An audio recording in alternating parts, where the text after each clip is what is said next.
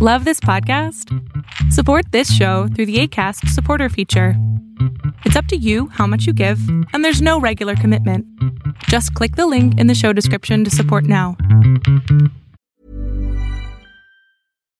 The number one selling product of its kind with over 20 years of research and innovation. Botox Cosmetic, out toxin A, is a prescription medicine used to temporarily make moderate to severe frown lines, crow's feet, and forehead lines look better in adults. Effects of Botox Cosmetic may spread hours to weeks after injection, causing serious symptoms. Alert your doctor right away as difficulty swallowing, speaking, breathing, eye problems, or muscle weakness may be a sign of a life threatening condition. Patients with these conditions before injection are at highest risk. Don't receive Botox Cosmetic if you have a skin infection. Side effects may include allergic reactions, injection site pain, headache, eyebrow and eyelid drooping, and eyelid swelling. Allergic reactions can include rash, welts, asthma symptoms, and dizziness. Tell your doctor about medical history, muscle or nerve conditions including ALS or Lou Gehrig's disease, myasthenia gravis, or Lambert Eaton syndrome and medications, including botulinum toxins, as these may increase the risk of serious side effects. For full safety information, visit BotoxCosmetic.com or call 877 351 0300. See for yourself at BotoxCosmetic.com.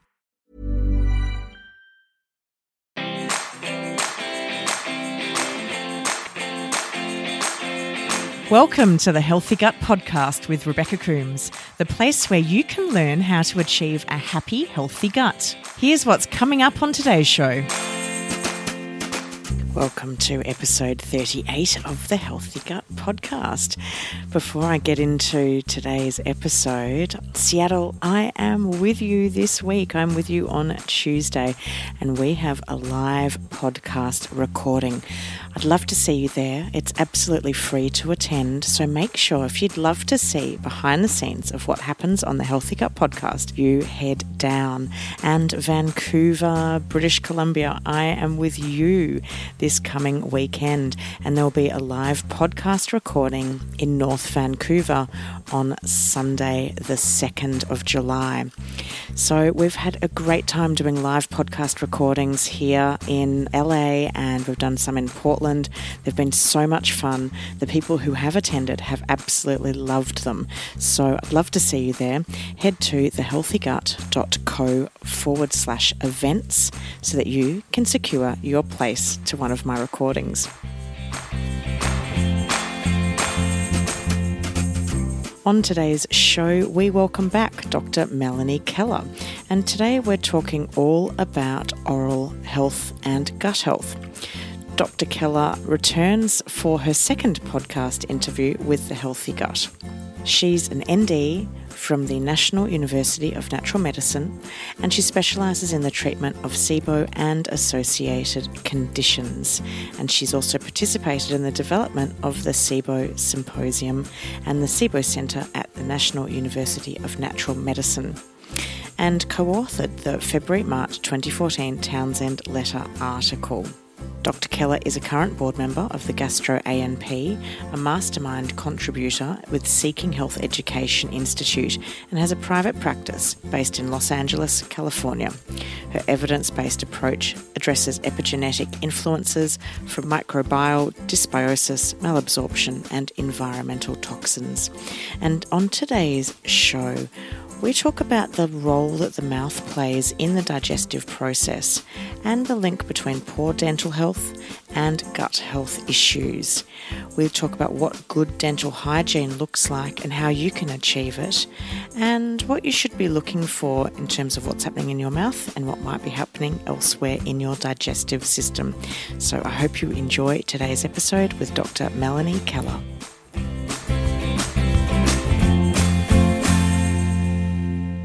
Welcome back to the Healthy Gut Podcast, Dr. Melanie Keller. It's wonderful to have you back on the show. Well, thank you so much. It's good to be back. Yeah, we had uh, a great chat with each other um, when I was visiting Los Angeles uh, a little while ago now, and um, and you very kindly um, gave up some of your time and appeared on episode twenty seven um, and shared your four steps to treating SIBO with uh, myself and my listeners, which was wonderful. But today we're going to be talking all around the mouth and oral hygiene and and issues that uh, can occur in the mouth and its connection or not with the um, f- the digestive system further down. Um, but let's talk about why uh, you you have an interest in dental hygiene. Oh, well, um, that's because I was basically raised in it. Um, my mother is a dental um, assistant hygienist. She actually did both roles. So it was basically around all the time. And um, I always had either was taught how to brush my teeth and or was always being asked what was going on in my mouth my entire life. and very important. yes, yes. I would even be sitting at a restaurant. My mom would say, "Let me look at your teeth." You know, it'd be embarrassing. Yeah. good old, good old mums. yeah, loving mom. Yeah, yeah. Because I, yeah, I appreciate it now. Yeah, definitely. Let's talk about what actual dental or oral hygiene actually is, because I think for um, you know some people they they might not un, they might not know like what exactly should we be doing with our mouths and our teeth and our gums every day. That's yeah, it's a really good point. And um, what I really think of is that there's the most common types of dental disease are preventative. So we have dental to decay, or also known as dental caries, and you have gingivitis. That's an inflammation, right, of the gingiva, and then you have periodontitis. Those are all really common, and they're preventative, and they that's inflammation. We got two itises there, right?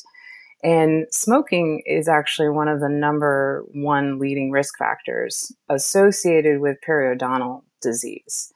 And what's interesting is that smoking actually impairs and alters the immune responses, and it actually can elicit destructive processes and inhibit any reparative responses from the immune system.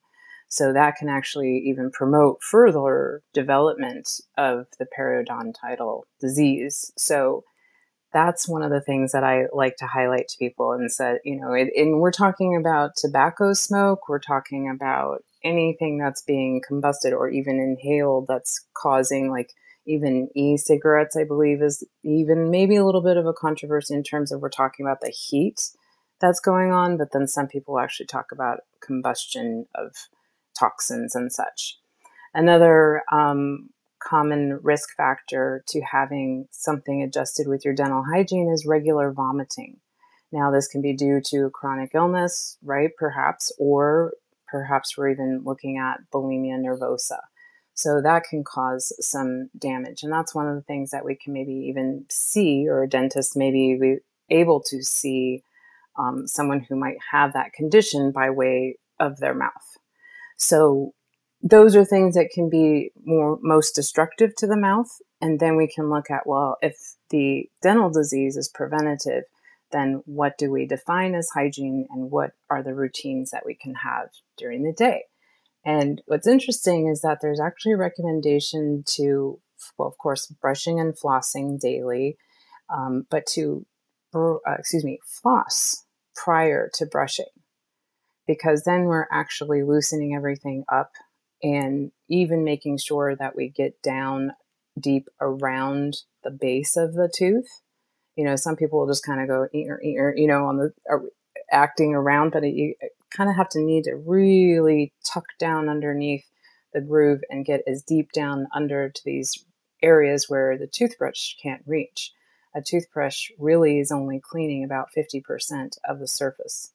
So, flossing is recommended at least once a day.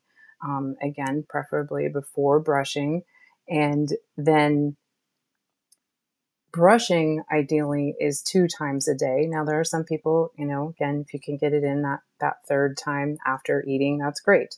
But after breakfast and before bed is really essential. And should we be brushing before we even eat? I had um, someone ask me a question of should we brush our teeth as soon as we get up? Um, to perhaps remove any toxins that might have or bacteria that might have built up on the teeth while we've been asleep? Or is it fine to just wait till you've consumed breakfast?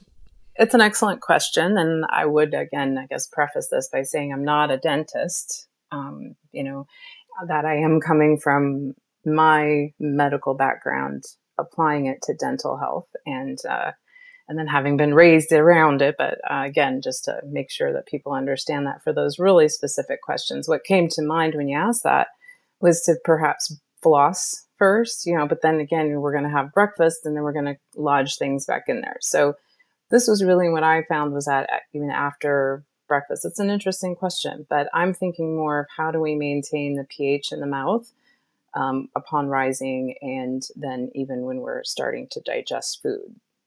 That's another mm. component of the mouth here. So, mm-hmm. mm, yeah. And what about um, the role that mouthwashes and tongue scrapers play in keeping the mouth healthy? Well, absolutely. So we can tongue scraping is another addition as well as a mouth rinse.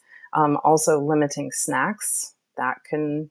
Um, I was going to get further into that too, but so tongue scraping can, of course, remove any pa- plaque and or microbes or pathogens that we need to can move on. And mouth rinses, you can get an antimicrobial mouth rinse. I even put down oral, oral excuse me, oil pulling to reduce bacteria and plaque activity. Um, again, I'm not going to get too far into details on that. I mean, I personally use like a hydrogen peroxide with cinnamon.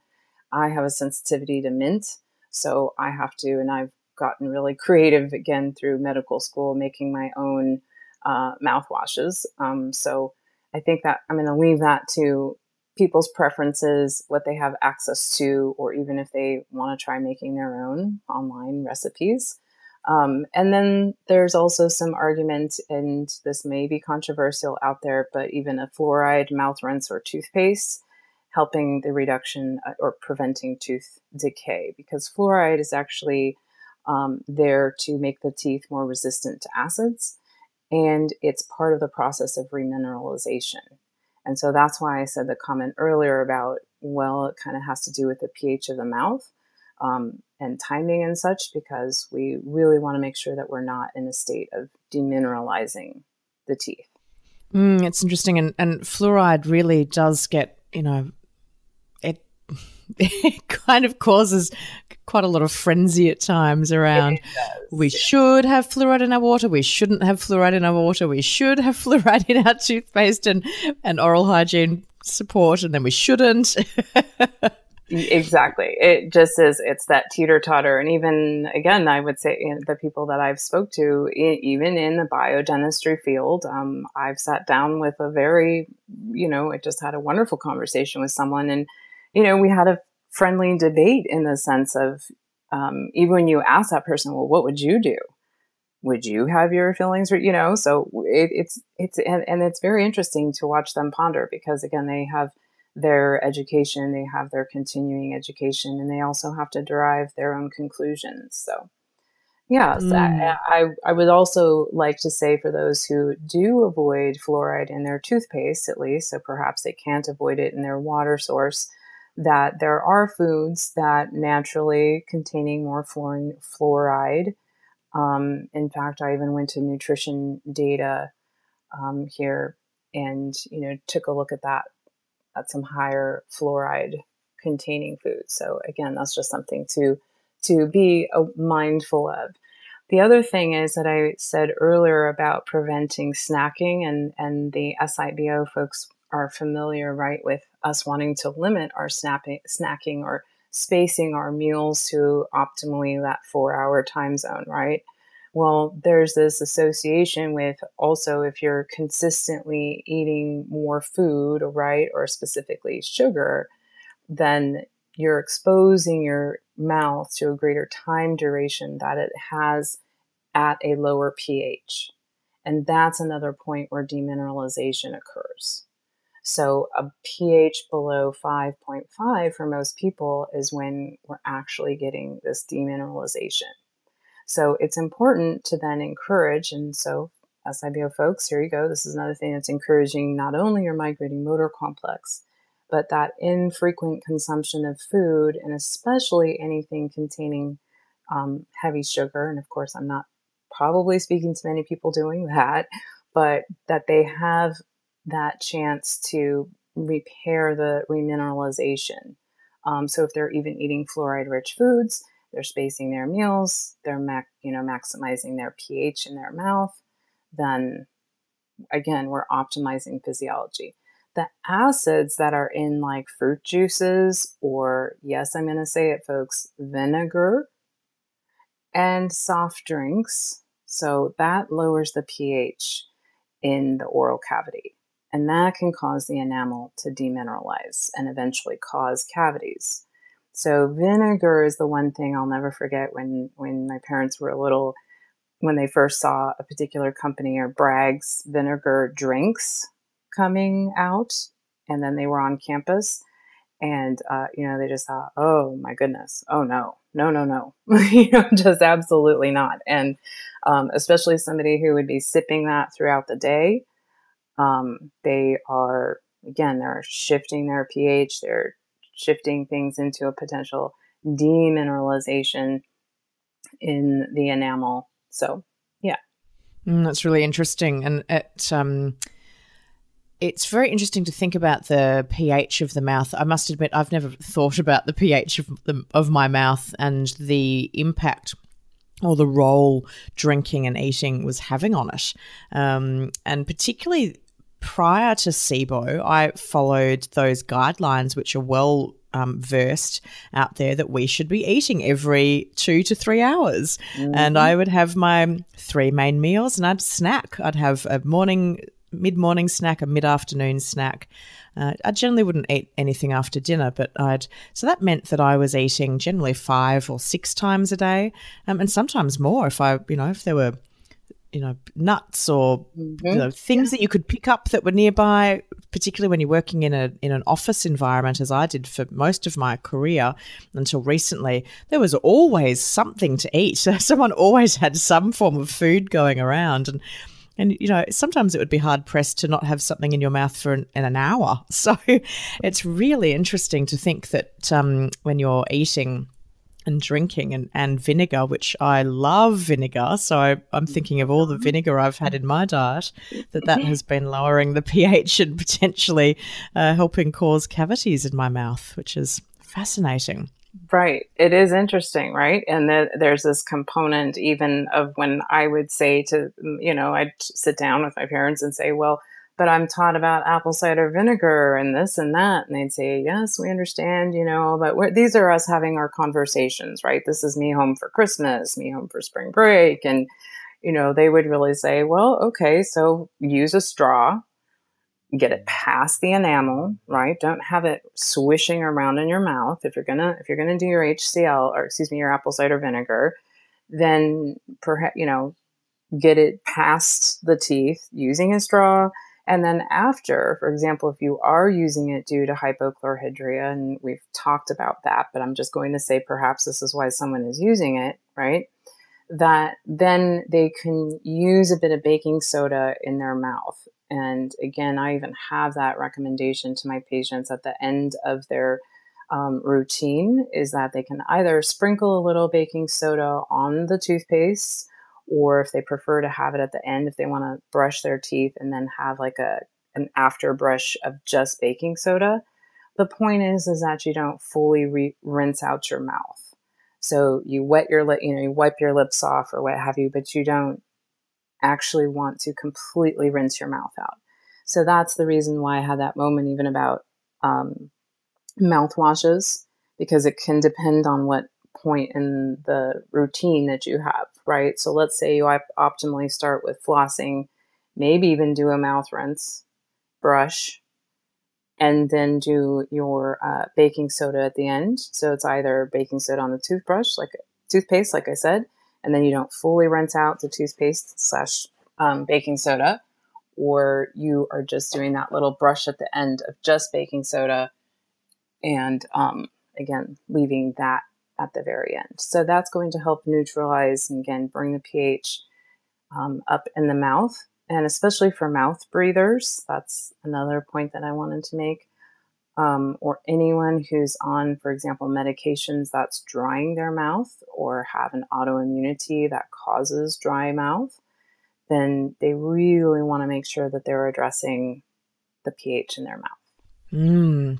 It's so interesting.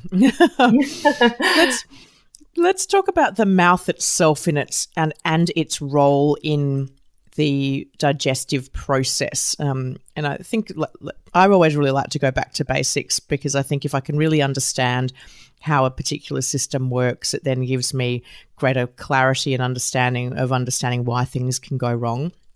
Are you able to talk about, you know, what is the mouth's role in in our whole digestive system because it's that first entry point?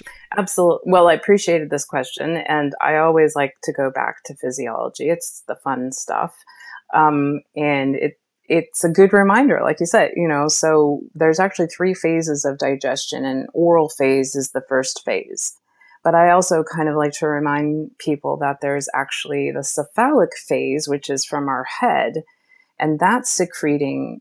That's where gastric secretion starts, just from the sight, the smell, the taste, the thought of food. Like I think of the participants on Survivor, you know how they like fantasize about peanut butter and whatever, whatever they fantasize about, or you smell that coffee or whatever, right, It's coming up from breakfast. And that is stimulating your digestion just in and of itself.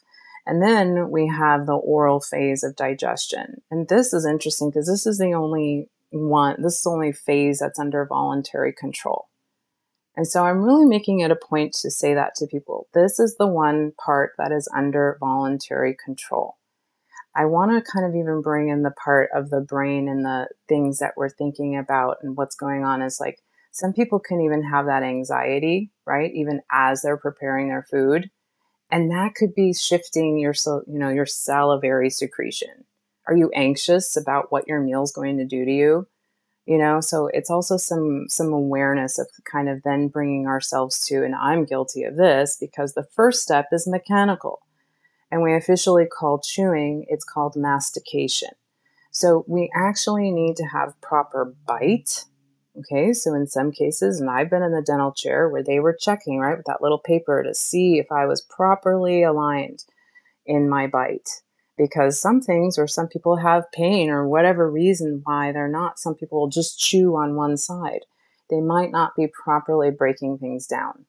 And one of our professors at NUNM, he was also an ND and um, a dentist, um, and Dr. Dick Thom, and he taught all of us. I really appreciated learning from him that he would say, chew your food 31 times.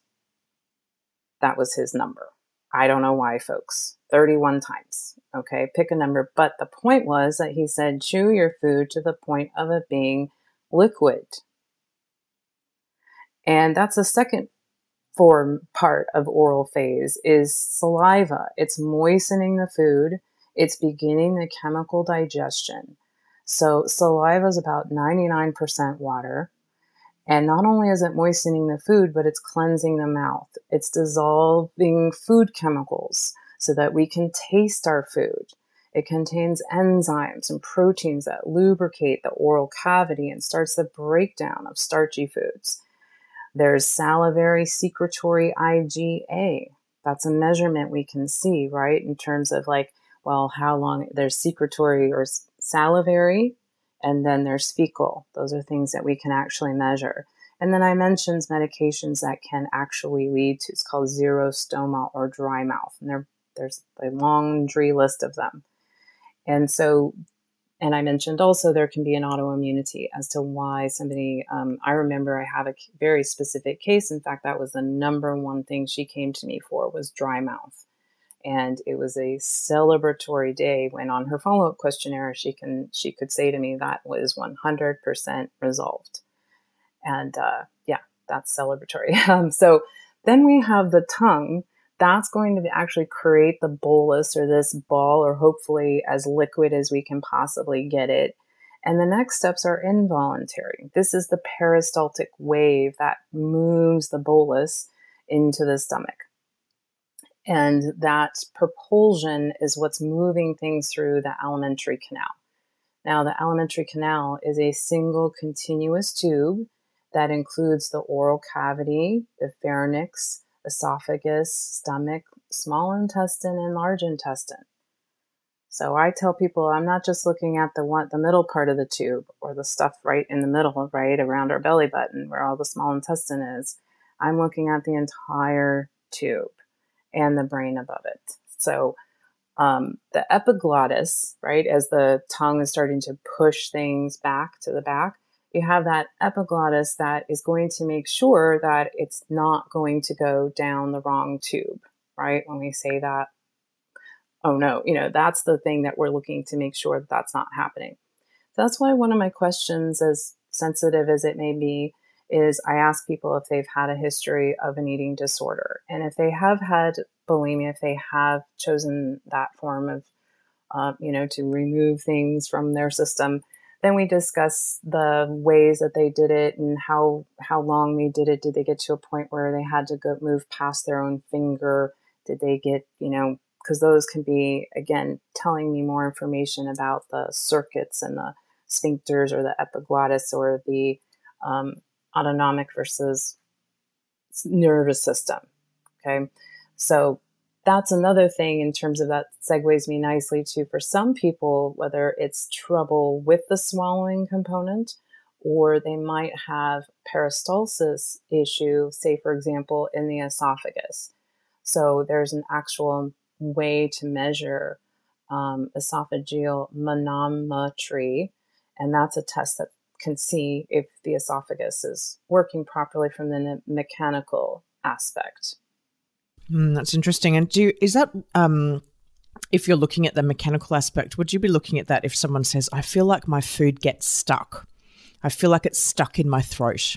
Exactly. Or they they frequently cough um, there's that's the that's what I actually got to observe at Cedars uh, Sinai was um, Dr. Ali Rezaie was performing the esophageal manometry, and so you start with a liquid substance, and then you you know you're testing and you're looking at um, how is the how is the um, response of the esophagus. Then they move them onto applesauce, say for example, and then the third is usually a piece of white bread, I have to say. It's like that wonder bread.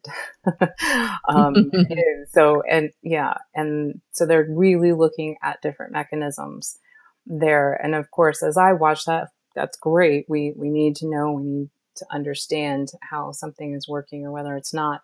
Um, at the same time, I like to look at the, but why? Why could it be possibly off? And um, I was more inclined to check the person physically for some reflexive points, some uh, Chapman's points that ISS and such. But yeah, I mean, there's definitely times where that's warranted because perhaps there is something that's paralyzing um, the motion, or there's a chemical or electronic, elect, you know, electrical reason. There's more to that, or is it the fact that we are able to control things more um, as far as whether or not we can relax that right rest and digest um, i just even think of myself sometimes being guilty of watching television while i'm eating and not even really paying attention and you choke or you know or you don't even taste your food um, or it's got that, oh, you feel it going down. Has that ever happened? I mean, I've had that. I've had it where I've gripped the countertop saying, oh my gosh, I can feel this peristalsis going down and it's painful. Um, there's even a, a, condition called nutcracker esophagus. And, um, oh yeah, I mean, that, that one's out there on the video and it talk about painful and they really don't have any answers for people that's the sad thing. So, mm, so again, is. to me, I want to look deep, d- deeper down, and maybe even that genetic, epigenetic component as to maybe there's some enzymatic reasonings or absorption reasonings as to why the circuits are off. Right, kind of going back into their factory and walking around and taking a taking a look. I really like what you say about it's not we're not looking these systems aren't um, isolated, that the small intestine is connected to the stomach and the large bowel, but they're also then connected to other systems. Um, and I think that for many of us, when we're dealing with a condition like SIBO, that we're so fixated on one area, we're so fixated on our small intestine because we're like, this damn, this bacterial overgrowth, I'm, I want to get you gone and I need to kill off the bacteria that we forget about what's happening potentially in our stomach and coming from our esophagus and, and in our mouth. And I think a, a, really important point that you've touched on is the that very first step before food even enters, and that's what's happening in our mind around food. And there I see so much anxiety around eating because eating equals symptoms for so many people that it's understandable that when they sit down to a plate of food, the first thing they think is, is this going to hurt? Am I going into a flare because of this food? If they're trying something new, will this, will I be bedridden or will I end up bloated and look like I'm pregnant or will I have to run to the toilet? Do you have any advice for your patients and even for the listeners on how to calm that anxiety when they're even just looking at food before they've even taken that first mouthful? Honestly, I think it's just being mindful of it. I think if you just, I do it all the time. I mean, I can be on a roll or I'm in between patient, you know, I have an hour for my lunch break and then the guy's delivering something, you know, we can get easily distracted, right? And so I'll even be like, find myself rushing as I'm making something or putting my, and I'll be like, wait a minute, hang on a second, just be aware. If you just even ask yourself, what am I thinking here? you'd be surprised, right? And it's kind of interesting, I found, at least for my personality, that I would either criticize myself during my time of preparation um, or really be still thinking about the day. And um, and I used to really enjoy preparing food and I, I, kind of gravitated towards not doing that. So then when we go and we have it delivered, right, we're not having that smell in the home. We're not waiting and going through this cephalic phase. Um, what's even worse, right, is when we're just going through the drive through and we don't even have, we really don't even go into the facility and get that big, nice hit of trans fat. No, not trans fat anymore, but I was just recently at an airport and was walked by a fast food place and I was like, ah. Um, so it's just, yeah. So those are the things that we have to think about. And at the same time, you know, even if I'm at a restaurant, my food arrives, I get my face right up in there. I will even fan the meal in my face and, um, yeah, take a moment to really at least kind of bring it in um, to at least start the digestion process. And ideally, I'm also having like some digestive bitters or you know something else to aid the process as well. Something that I implemented for myself when I was recovering um, from my bacterial overgrowth was just like you say, pausing and really smelling and thinking about the food. And I took it to I, I an approach that I did, excuse me, was that I would visualize eating it and visualize all of the nutrients coming into my body, going through my digestive system, being absorbed, and then going out to the cells that needed it. And I would do all of that before I had taken my first mouthful. And because I was That's cooking amazing. everything from yeah. scratch, um, I I had that opportunity to smell my food and think about it. Um, but being a speed eater, for all of my life prior to that, I had to really force myself to slow right down. And it's really interesting now that now that I have retrained my way myself on how I eat and I eat significantly slower than I ever ate, I would be the first one who would clear their plate out of an entire group every time. And often now I'm mm-hmm. one of the last. And in those occasions where I'm busy, um, you know, everybody's busy. We've all got lots going on. If I can't eat my food slowly and methodically, I'll actually just eat to to the point that I can, and then I will put my food in the fridge. Or if it's something that can just sit there, then I'll let it sit there, and then I'll come back to it in moments that I can when I can actually pause and go, okay, I've got five minutes now. Okay, I'm going to have five more minutes of eating a few mouthfuls. Um, because when I really I do, like you bringing that up. I really yeah. like bringing that up because then it gives me an opportunity for us to even say that's more important that because I do it as well. It's more important for you to take the time for what you can eat slash and digest and have that be a smaller amount. And even though we talked about not spacing our meals, etc., but just think if you had to, right? If you're pausing that meal and you have some of it later, just brush your teeth or floss, right? So we're saying, yes, we're going to have the migrating motor complex question come up, but at the same time, sometimes this can be better also potentially of like, well, that's how much my stomach could handle at the time for absorption because that goes into my previous um, our previous conversation about like say for example needing to know what their gastric acid status may might need to be um, so yeah that was a really good example of kind of saying yes you're right it would be better in fact i found myself the last two days having just been around a huge conference and around people overstimulation a bit of stimulation that I really couldn't control my environment and being near and preparing the food, right? That I got home and I don't have much in the fridge or whatnot. But what I had, I sat down, I made sure it was completely silent around me or that I wasn't watching television or something. I closed my eyes even. And I just made sure that I was relaxed, doing deep breathing, and focused on my chewing. You know, it'd be really, it's very interesting when you really kind of give it that attention. And what's interesting is that I actually, by being so present, I got the task done pretty quickly.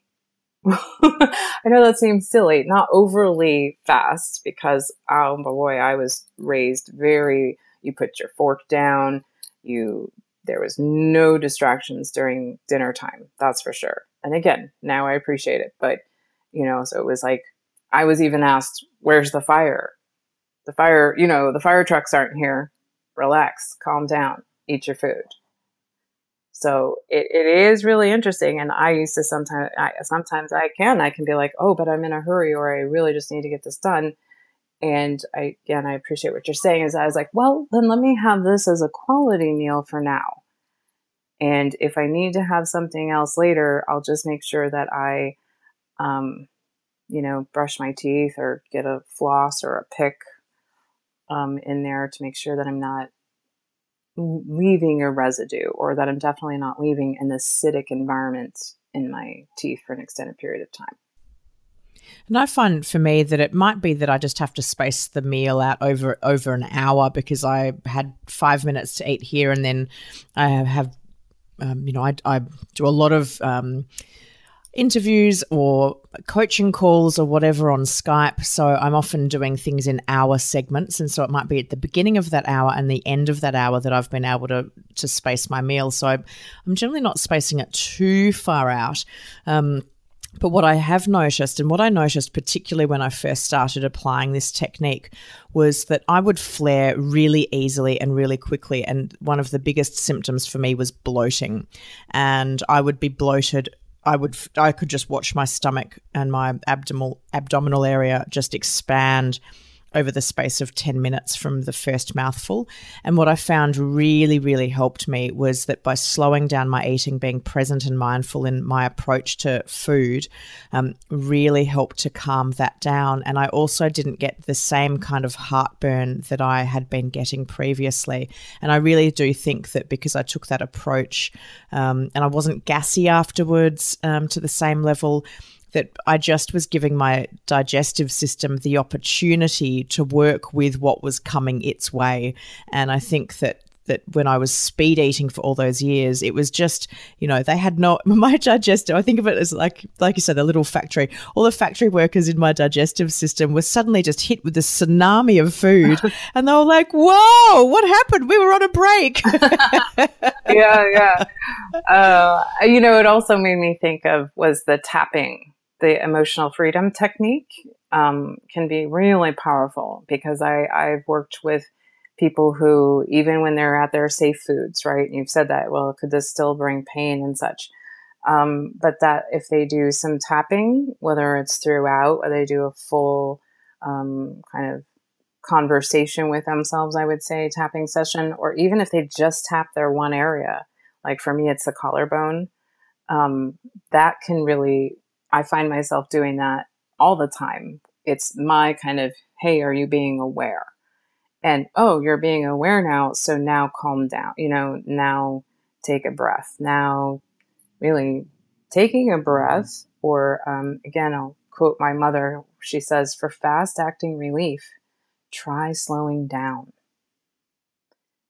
And that's mm, I like it. Brilliant, you know, because so many times we'll just be going in thousand different directions, right? And then the ding of the email or the whatever, whatever, and and it's like, well, wait a minute, just wait a minute, literally, take a moment. and that's such good advice because for so many of us, when was the last time, and I'm sure my listeners are probably nodding their heads, when was the last time that you just took a moment, you just paused for a moment. Uh, we're we're on the go twenty four seven. We're like, I've got to do this, I've got to do that, I've got a full schedule. I'm sick, I've got kids to deal with, I've got you know partners, husbands, parents, family, friends, mm-hmm. uh, a career, whatever it is um, that is just pulling on you and put putting so much pressure on you. And often we find that we have just totally forgotten about ourselves. And yet, we are the most important person in our life because if we're not well, how on earth can we possibly help anybody else in our life?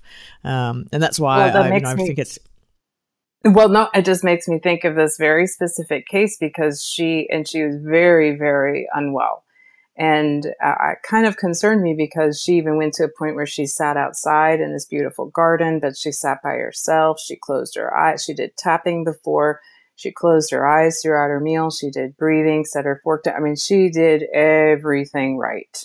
I mean, I would just tell her like gold star, you know. Um, there was the point though where we kind of had to set a time frame of how long she would do that by herself. But I think once I realized what the scenario was, was that the family really wasn't contributing positivity right? She had felt isolated. She had felt these things. So in turn, in fact, it was like I didn't want to encourage isolation, but what I recognized was that by having that isolation to really be present and alone and not feel the explanation to anyone else, um, that within that 30 days, we just had a really interesting progress forward.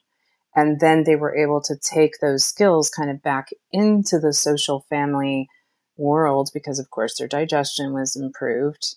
And then the family was able to also then go, ooh, respect. Right? Mm. Uh, yeah. Yeah, that's great. So I think we've um it's I've really enjoyed how uh, we've demonstrated the link from literally mind all the way through um, to um, excretion of feces at the end of how it's completely connected. Um, have you seen with any of your patients that they experience greater incidences of gum or tooth or dental issues when their gut health um, becomes compromised? Well, it's an excellent question in terms of, I would say, chicken and egg philosophy of which happened first. Um, so, but absolutely, I always connect and always ask. That's on my intake. When was your last dental, you know, your dental visit? Um, how do you rate your dental hygiene?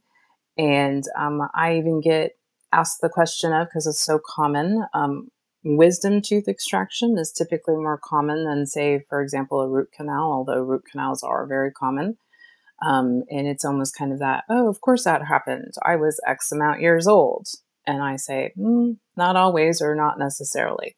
Um, and so there's some components to that. But there's also, as we know, or at least I remember in school, um, how important it was, and it even came into the school teaching us how to brush our teeth and such, um, that similarly to, say, for example, the food poisoning potential onset of the cytolethal distending toxin response that our immune system has to the possible molecular mimicry to vinculin, there's this component to the fact that oral um, bacteria can be triggering some diseases slash itises in general, right? So there's very well published clinical studies that, um, well, they have to say they suggest that oral disease and inflammation are potential risk factors for cardiovascular disease, bacterial pneumonia,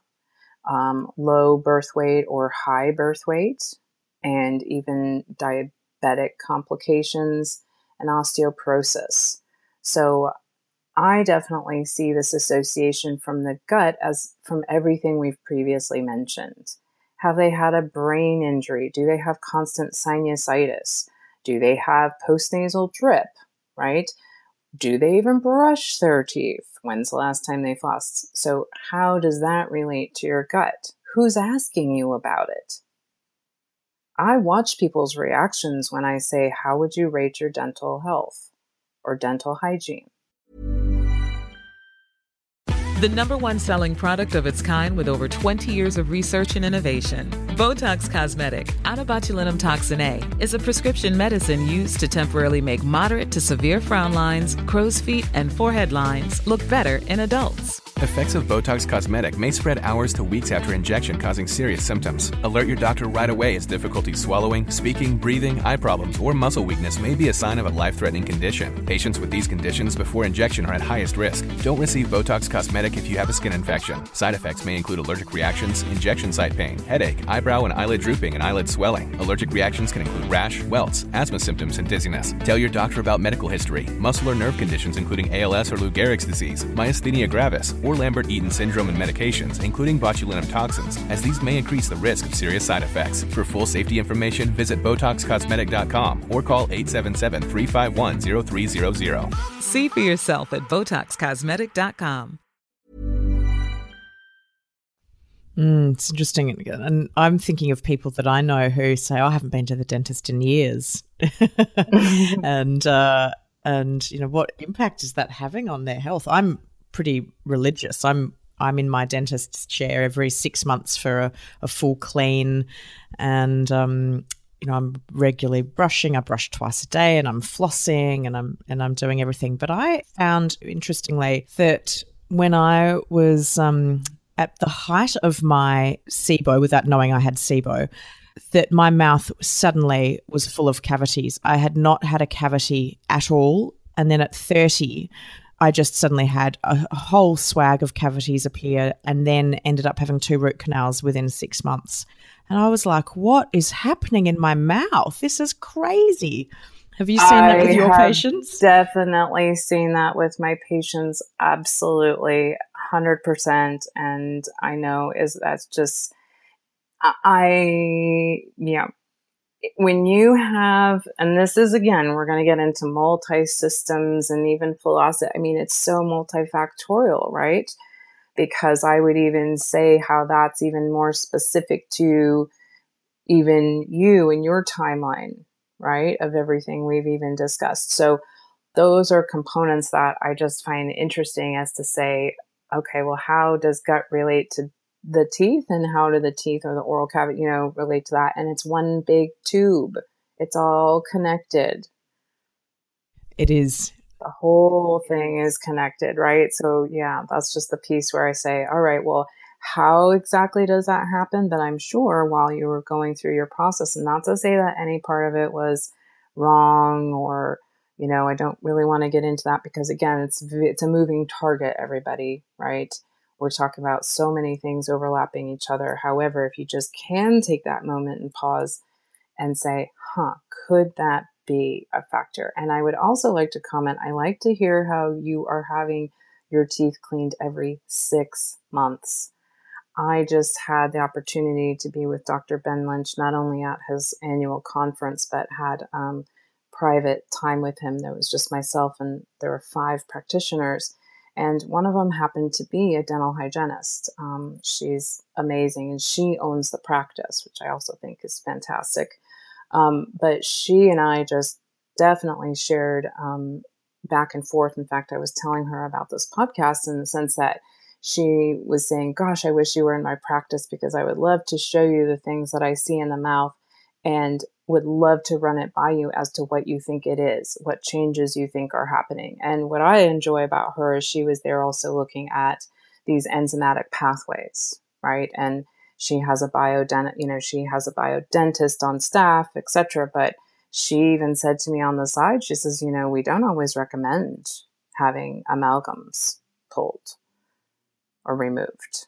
Okay, mm, so that's interesting. And, and, I again, and that again just shot my respect up for her in the sense of, I said, "Wow, really?" You know, because everybody would expect that. She says, "Oh yeah, it's not it's not the right thing for everybody." And I just said, "Thank you."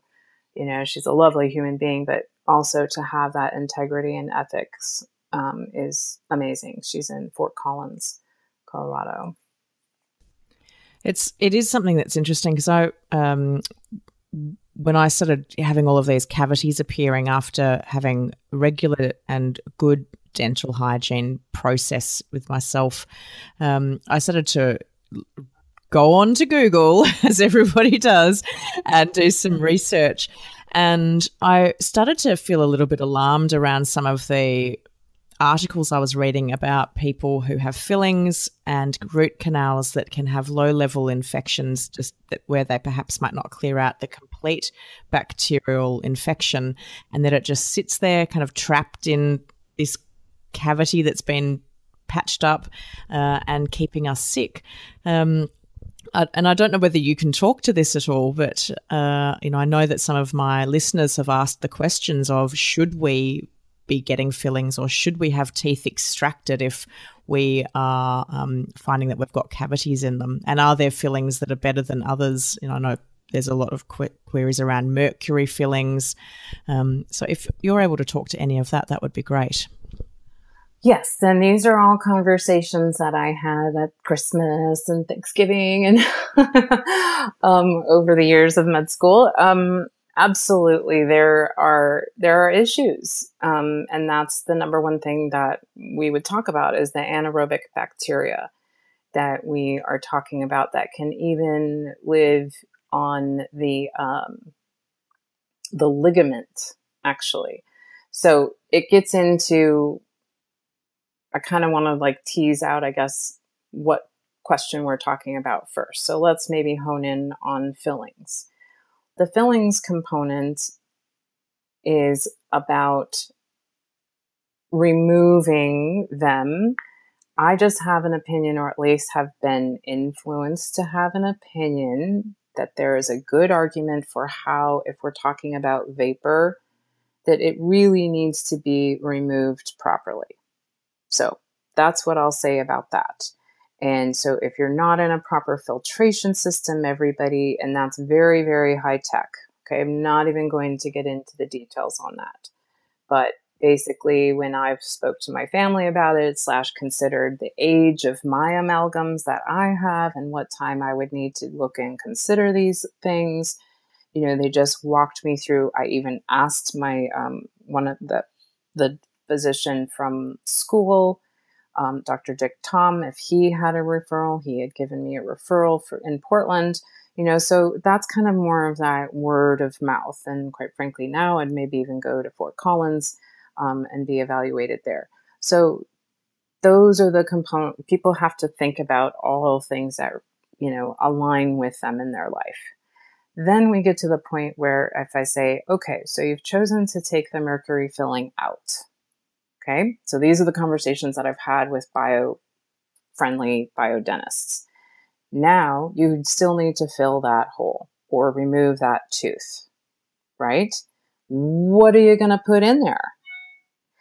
And what's interesting is that they will confess, or I've con- had some conversations where, nice, again, friendly debate, where we don't, I mean, from gold folks to everything from, well, what's the adhesive? What chemical are you actually using to bond the material, right?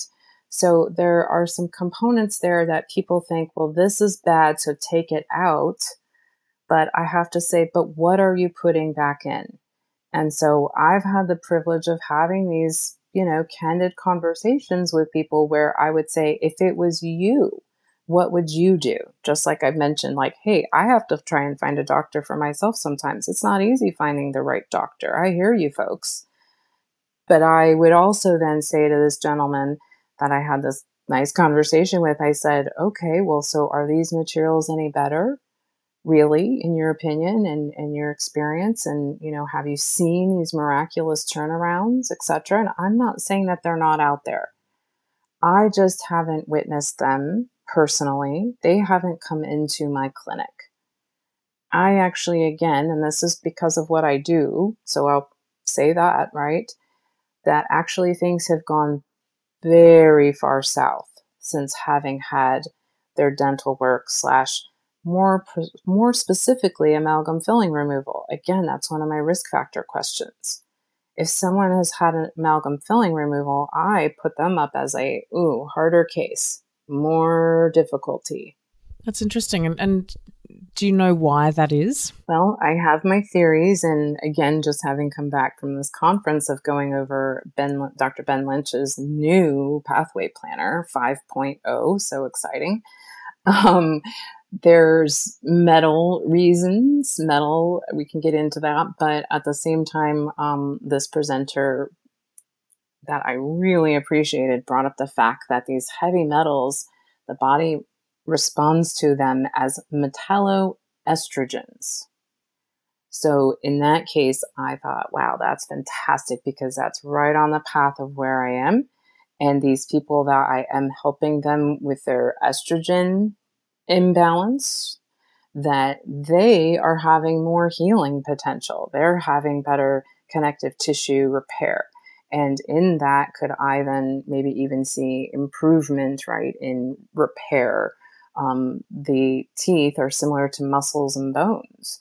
So I'm just kind of looking at okay, how could I potentially from taking this person from catabolic to anabolic and rebuild and help remineralize the teeth? Mm, so interesting. And I think that we need to think more about our mouths and our teeth than, than many of us do. I think we only think about them when things start to go wrong poor little teeth. oh, I'm guilty of it. I'm guilty of it. I'm just like, oh yeah. And I remember my parents were were really not happy about, and I didn't. I was going to look this up, so I don't know the actual date and time, etc. But I believe it, it was the New York Times. Well, I want to say it was the New York Times, if not the Huffington Post. But it was this uh, article about whether or not flossing was, you know, valuable, or there had been this summary about flossing, and they were just like so distraught I mean, really distraught. And I thought, well, I understand. I understand your passion. I mean, I understand when um, they would watch me actually drink, and I'd like to comment on this mineral water. And um, I remember when I just had to have my mineral water, like I'd crave it even. And um, yeah, just they kind of bring it to my attention of just like, well, make sure you're doing your baking soda, you know, at bedtime. And of course, being excellent parents as they are, letting me figure things out myself, right? Um, the other thing that I would like to comment that I've even learned about when we talked about food or snacking throughout the day, which is very common, is for us to not forget about drinks, you know, teas that have a little cream in it. I'm guilty of drinking coffee or tea can do it all day sometimes, you know. So again, to kind of remind and even remind myself as I was preparing for this that uh, I just need to have that toothbrush and have floss. I have it now in my bag. I have it in my all my bags, um, and just have it on you, you know, kind of as that reminder.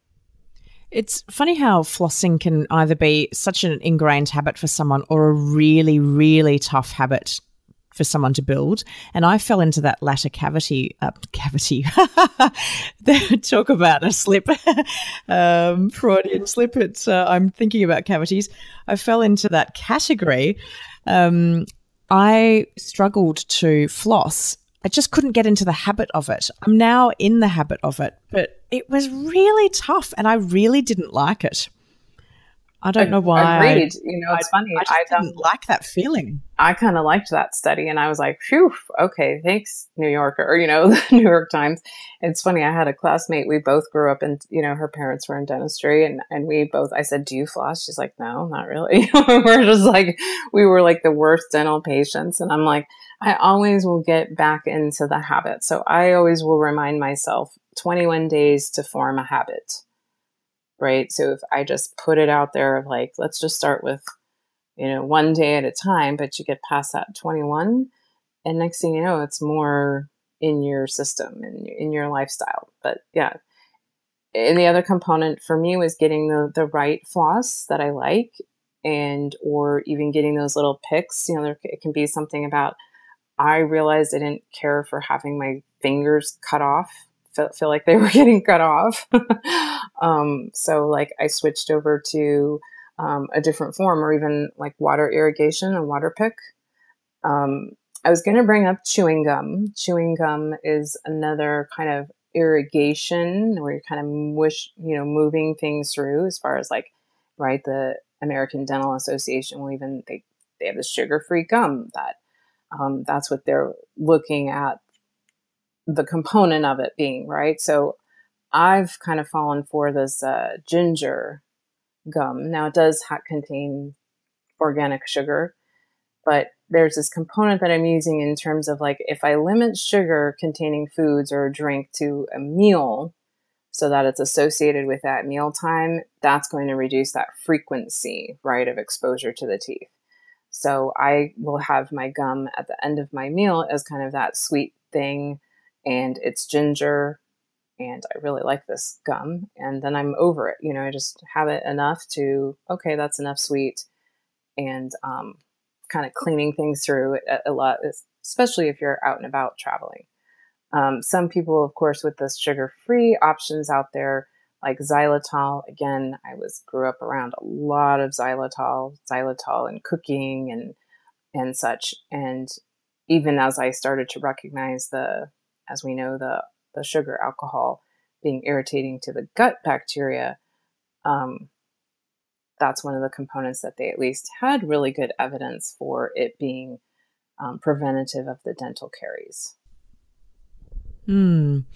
I had a um, question from one of my listeners around what you see in your clinical practice around things like dry mouth, and she she messaged me and said that since her gut health had become poor that she had started to experience greater and greater incidences of dry mouth to the point where she was now feeling like she was just so dry and so uncomfortable from it.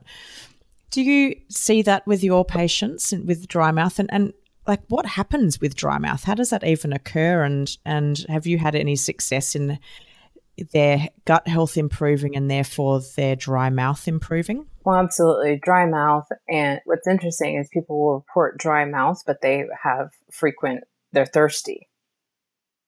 So they mm. will explain it, but they're also not over drinking. Um, so that that was an interesting finding. I saw that at the SIBO Center. Um, I was like, wow, look at these interesting patterns. And then, as the doctor, you're supposed to ask all these questions, right? Especially if somebody puts it down on the intake and yet you do your doctor questions and it's like well no they're not diabetic they don't look a certain way they're in normal weight range or underweight etc and the only answer that i have to say is similarly to and this gets into some enzymatic pathways which is why i was at this conference is that we're looking at how the bacteria or even more specifically when i'm looking at dr ben lynch's pathway planners how lipopolysaccharides are affecting these enzymes. And hence, therefore, for example, in the transsulfuration pathway, we're dealing with glutathione and detox. So it gets more complicated in, the, in that sense. All right. So, what I would say though is that I've seen some patterns where if you have higher intensity of lipopolysaccharides, and like I mentioned, that woman that originally came to me, she had been working with a practitioner on her gut for five years. And she came to me when I had even done specific food panel testing. She was so reactive all over the place. In fact, she was actually very upset with me for getting the test results. Like, what can I eat then? Okay. And she even got this feeling of a hangover from food, could barely eat hardly any foods, was underweight. It's this story, right? But the number one thing that she comes in with, capital letters bold, dry mouth. Her mouth was so dry, she even prefaced in prior to coming to see me as a patient that she cannot complete a salivary test. And when wow, I'm looking, that's dry. Yeah. So that is actually very common. I look for dry mouth and I look for dry eyes. Dry eyes is another common. Um, I think of mitochondria. There's a number of mitochondria in the eyes, concentration. And dry mouth is letting us know that there is, again, I'm saying it's kind of like the alarms have been going off for a while beyond dehydration. There could be an immune response, right? Or immune reason why the salivary glands aren't secreting. There's Sjogren's. Um, so there, there can be additional reasoning that may actually need to be worked up. What was very interesting in my summary of this case was that not only did her dry mouth completely resolve, like I mentioned, and I don't know exactly how far into her protocol where we were addressing um, the hormonal components because her system was very depleted. So we needed to work on her foundation a, a lot. Yet, in working on her foundation and blocking the environmental toxins, her, the dry mouth completely resolved. And by identifying her gastric acid status, which, yes, everybody hear me, it was hyper meaning excess, gastric acid. She went from, once we were able to address the hyperchlorhydria, she went from five foods to 10 to 15 to, and, you know, and with all of these things, yes, sometimes having this residual quote hangover effect, yet the hangover effect was shortening and, you know, so, and then these like these other inflammatory or autoimmune things that were always being directed towards autoimmune responses actually started to reduce. And we are able to see, and I have followed people who have had their antibodies also reduce. That's really interesting. And it's interesting that link between the um, excess stomach acid and dry mouth. And again, it just goes to show that it's all interconnected. So, what's happening in the mouth and what's happening in the stomach, what's happening in the small intestine, what's happening in the large bowel, it's all connected with each other. and I would also have to say that um, there's a very unique story behind that human's experience. So, if people knew more about what that person has been through, also, you know, there's just, it's just, it's very interesting. Um, in terms of I look at and have read with, have been influenced by Louise Hay. And um, the book You Can Heal Your Life really moved me, um, however many years back. And so that's just kind of that when I think of something with an autoimmunity. What is what? And I'm not saying this about anybody, but there's just that little piece of like, what are we maybe judging of ourselves? There might be a little bit of that woven in there. And that's why I also find um, tapping or emotional freedom technique and free writing to be so therapeutic. Mm, definitely. And I've had a, um, an experience with, um, it's not tapping as such, but I can't even remember the technical name now. But it was a, a, a, technique that I used to help me overcome significant emotional trauma, and that in, it, did involve some tapping, but it also involved kind of dealing with the memory, and, and that had a significant impact and profound impact on my gut, because once I was dealing with the emotional side, my gut was not so knotted up and twisted in anxiety. So it's everything is internet connected. Nothing works in isolation. Absolutely. Sometimes people actually, um, Dr. Sandberg Lewis would combine EMDR, so eye movement desensitization and reprocessing. So we would do like a tapping session, and then he actually would add in some components from EMDR at within his tapping session, which sometimes I do, sometimes I don't.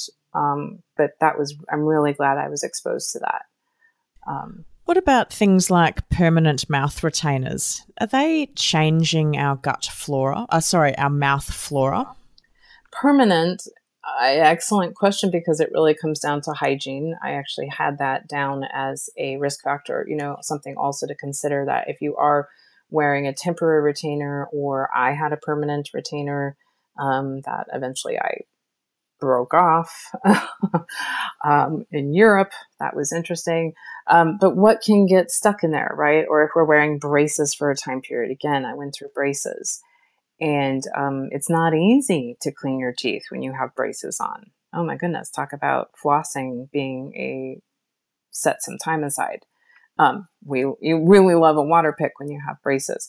But now, even with these Invisalign, I, I just made it a point to say you really want to make sure that these are being properly um, sanitized, right? And are you airing things out properly, or do you have a proper carry case, or you know, what's the process that you have um, to make sure that you're not just kind of again, kind of uh, having a little petri dish that you keep putting in your mouth if it's the ones that can be removed the ones that are permanent, yeah, making sure that that's being assessed by your dentist and that you are able to perhaps even get a extra instrument to ensure you're getting that clean.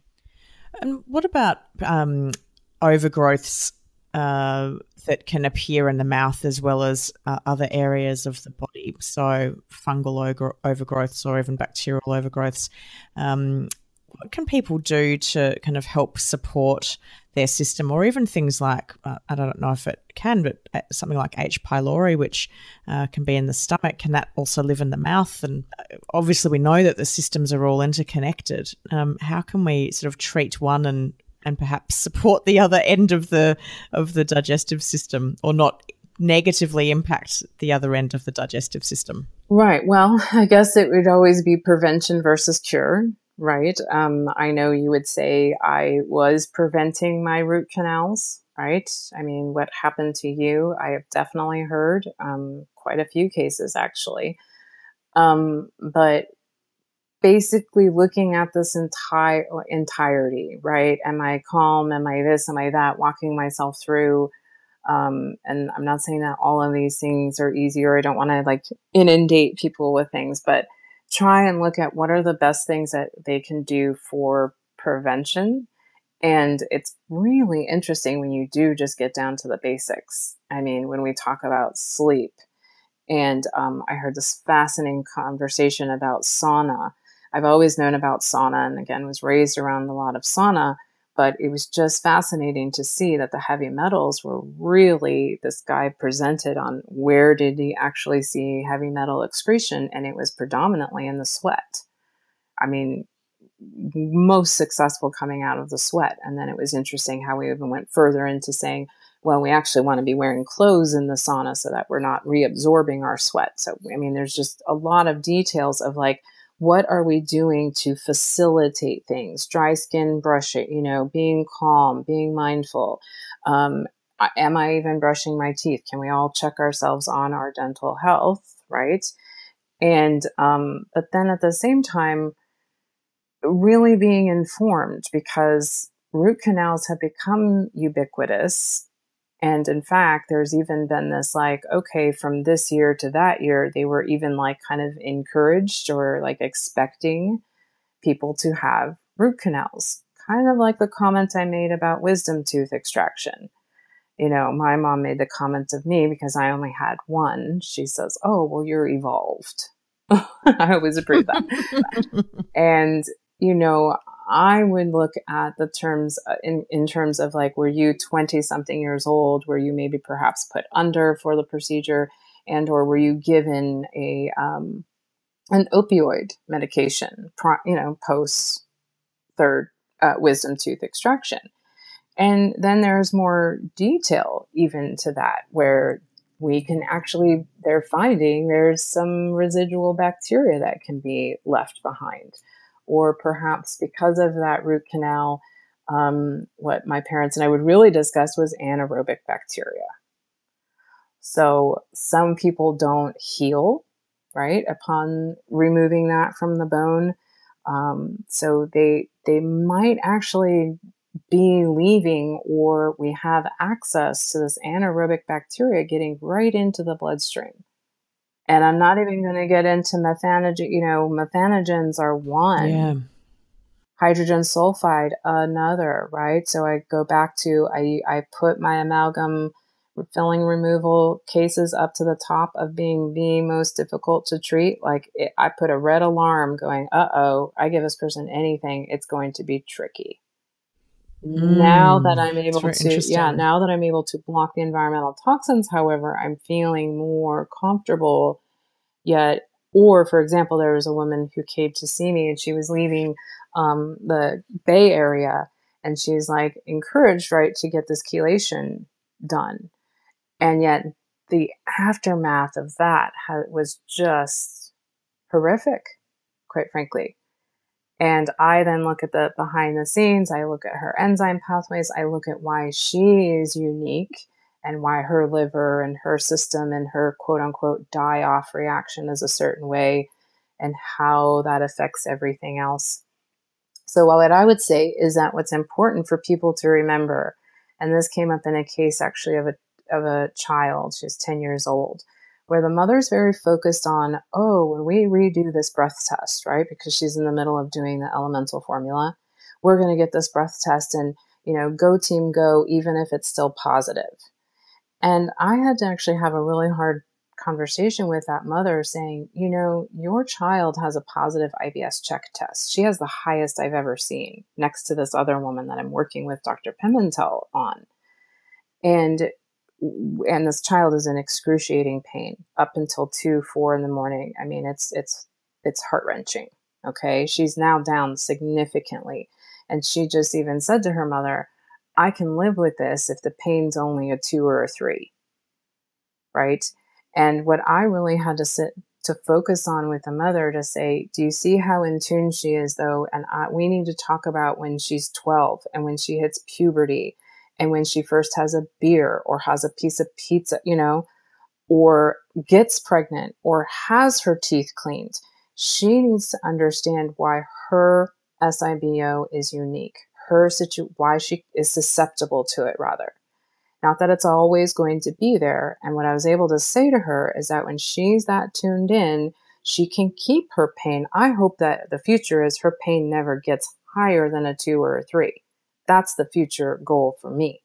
I want her to be in a place of she knows how to manage her life so well that there's no pain. But she also needs to understand that with her positive migrating motor complex slash immune response to her to this toxin, that she's five times more likely to another food poisoning or drought. You know, so it's just this thing of like, let's not just keep whack-a-moling and saying, oh, we've got it, it's done and especially those who are then instantly moving on to bringing on probiotics. Now, I know there are people who look at that differently, and all respect and professional courtesy to everyone. However, I actually see probiotics being immune stimulating and can often create some stimulation or even create some problem. So that's another reason why I have them removed from at least the alimentary canal, or, you know, more specifically, it's going into the one specific area. Mm, it's very interesting. Um, and I often hear from people that are trying to bring probiotics back in because they've read online, again, always online, uh, that they should, and they're having these terrible reactions. And they contact me and say, But I read that I should have probiotics um, why can't I tolerate them? And I'm like, because you're not the mass population. You are you and you're unique. And uh, not everything is going to work for all of us. Well, I even again, I put my I put my neck out there a lot around my colleagues, where you know they would say, "But this," or they'd say, "But this." Uh, or this and that and this and that. I say, I say with respect, that's an isolated study in what in your human, in a rat, in a research model, not in you, born here, yada yada, right? Yeah, and and I think that it, uh, uh, sometimes as well, it's that it's just not the right time. I couldn't do probiotics for quite a long time. Now I can. So, and now I couldn't do fermented food. Now I can tolerate a little bit. So it's, you know, your unique history, your unique experience that's taken you to this point today. But also, it doesn't mean that this point today, this very second, is going to be you for the rest of your life as well. And sometimes we forget that it's just a long continuum until the day we take our last breath, and all sorts of stuff is going to happen to us in that time. um, and it's so interesting listening to you talking about the history with with dental work. And I was that person. I was the 22, maybe 21 year old. I had all four wisdom teeth extracted in the one go under general anesthetic. I took opioid um, painkillers for a week because my pain was excruciating. I had a terrible reaction, vomited for an entire day, split all of my um, stitches open. Like, I'm listening to you going, oh my God, no wonder I've had so many problems. uh, did, you a, did, you have a, dry socket by chance also, or any of them? No, I didn't actually. Oh, good that's a blessing. One okay. thing I didn't yeah. have. yeah. Well, and so when we were talking about where these pathogens come from, because I want to be careful in terms of like with SIBO, we are talking about commensal flora, but bacteria, you know, the pathogens get through the dentin tubules. So there's like miles of these tiny little tubules per tooth. And that's like the mid section um, called the dentin and that's just below the enamel. So you know how we're talking about if we've had worn enamel or we're demineralizing the enamel, and then we're just adjacent to this pulp chamber. So that's where those bacteria can go. They can travel down those tubules into that periodontal ligament, which is what I was mentioning earlier. Um, and that's where they they actually have been looking at some studies as that relates to the root canal and the whole component of saying, oh, well, that's a dead tooth. Well, then my point is I say, well, the body doesn't like something dead in the system. Mm, it doesn't. And then you want to what? Shove some foreign material in there? Or you just want to sit there and say it's sterilized? I mean, so again, with all respect to the industry and the what can we do, right? I don't want to cause havoc and doomsday, but it's just this aha. Again, if there's anything, have this sit just like you just did, right? Rebecca, you just said, oh, wow, I may not have ever even factored that into my entire life SIBO history slash health, your whole timeline of your health. Um, I definitely haven't until today's conversation, which is so great. And and what I love about um, podcasting is that I get to um, chat to you know people like yourself, Dr. Keller, and I learn so much, and then I piece it back to my own medical history, and I have light bulb moment after light bulb moment. It's wonderful. uh, as do I. Thank you. I was getting ready for this, and I was like, oh yeah, and I'm also right continuing to prepare my SIBO symposium and I had to wait for this conference to get such valuable information. I'm so excited to share. And then preparing for this, I was like, oh, the timing is perfect to Yep. Yeah, wonderful. Well, thank you, um, Dr. Melanie Keller, so much for coming onto the Healthy Gut podcast again. Uh, it's just a joy to have you on the show and, and um, answering so many of the questions that my listeners have around oral health and gut health. Uh, and I think the real takeaway from today's episode is that it is all interconnected. So if something is happening at one end, uh, definitely having an impact on other ends of our system, and nothing works in isolation. Um, if people would like to reach out and connect with you, um, how can they do that? I think the uh, Facebook page is probably great. Um, we also have um, through the website, which is sibosolution.com. And on that, we have a newsletter you can sign up for. I have an ebook. And yeah, keeping things posted up there would be the best. And my assistant is available for scheduling. I have um, introductory 10 minute options for people as well. Wonderful. That's great. Thank you so much once again for coming onto the show. Thank you so much for having me. I hope you enjoyed today's episode with Dr. Melanie Keller. And if you would like to see me record live or come and see me interview some of these incredible specialists that I get to talk to every week, I would love to see you there. This week I'm going to be in Seattle on Tuesday and Vancouver, British Columbia on Sunday. And you can come along absolutely free.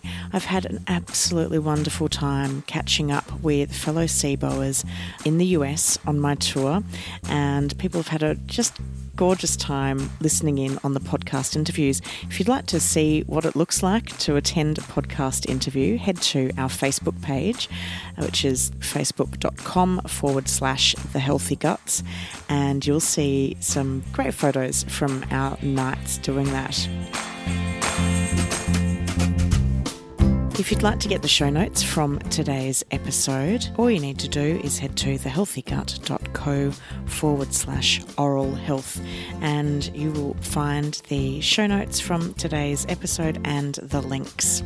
I absolutely love hearing your feedback, so don't forget to leave a rating and review in iTunes or whichever app you use to listen to this podcast.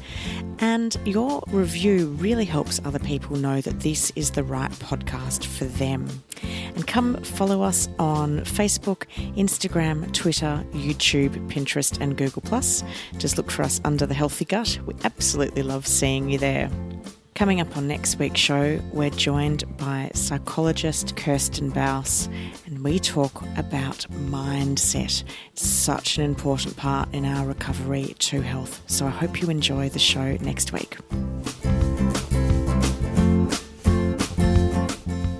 You've been listening to the Healthy Gut podcast with your host, Rebecca Coombs. To learn more about the Healthy Gut or our podcast, head to thehealthygut.co forward slash podcast. And as we are fully funding this podcast, if you would like to help support the continuation of this podcast so that we can continue to bring you future episodes, all you need to do is make a contribution at thehealthygut.co forward slash podcast. We would like to thank Belinda Coombs for the production, editing, and original music score of this podcast. To hear more of Belinda's music, head to soundcloud.com forward slash Belinda Coombs. The Healthy Gut podcast is a production of The Healthy Gut. Thanks for listening.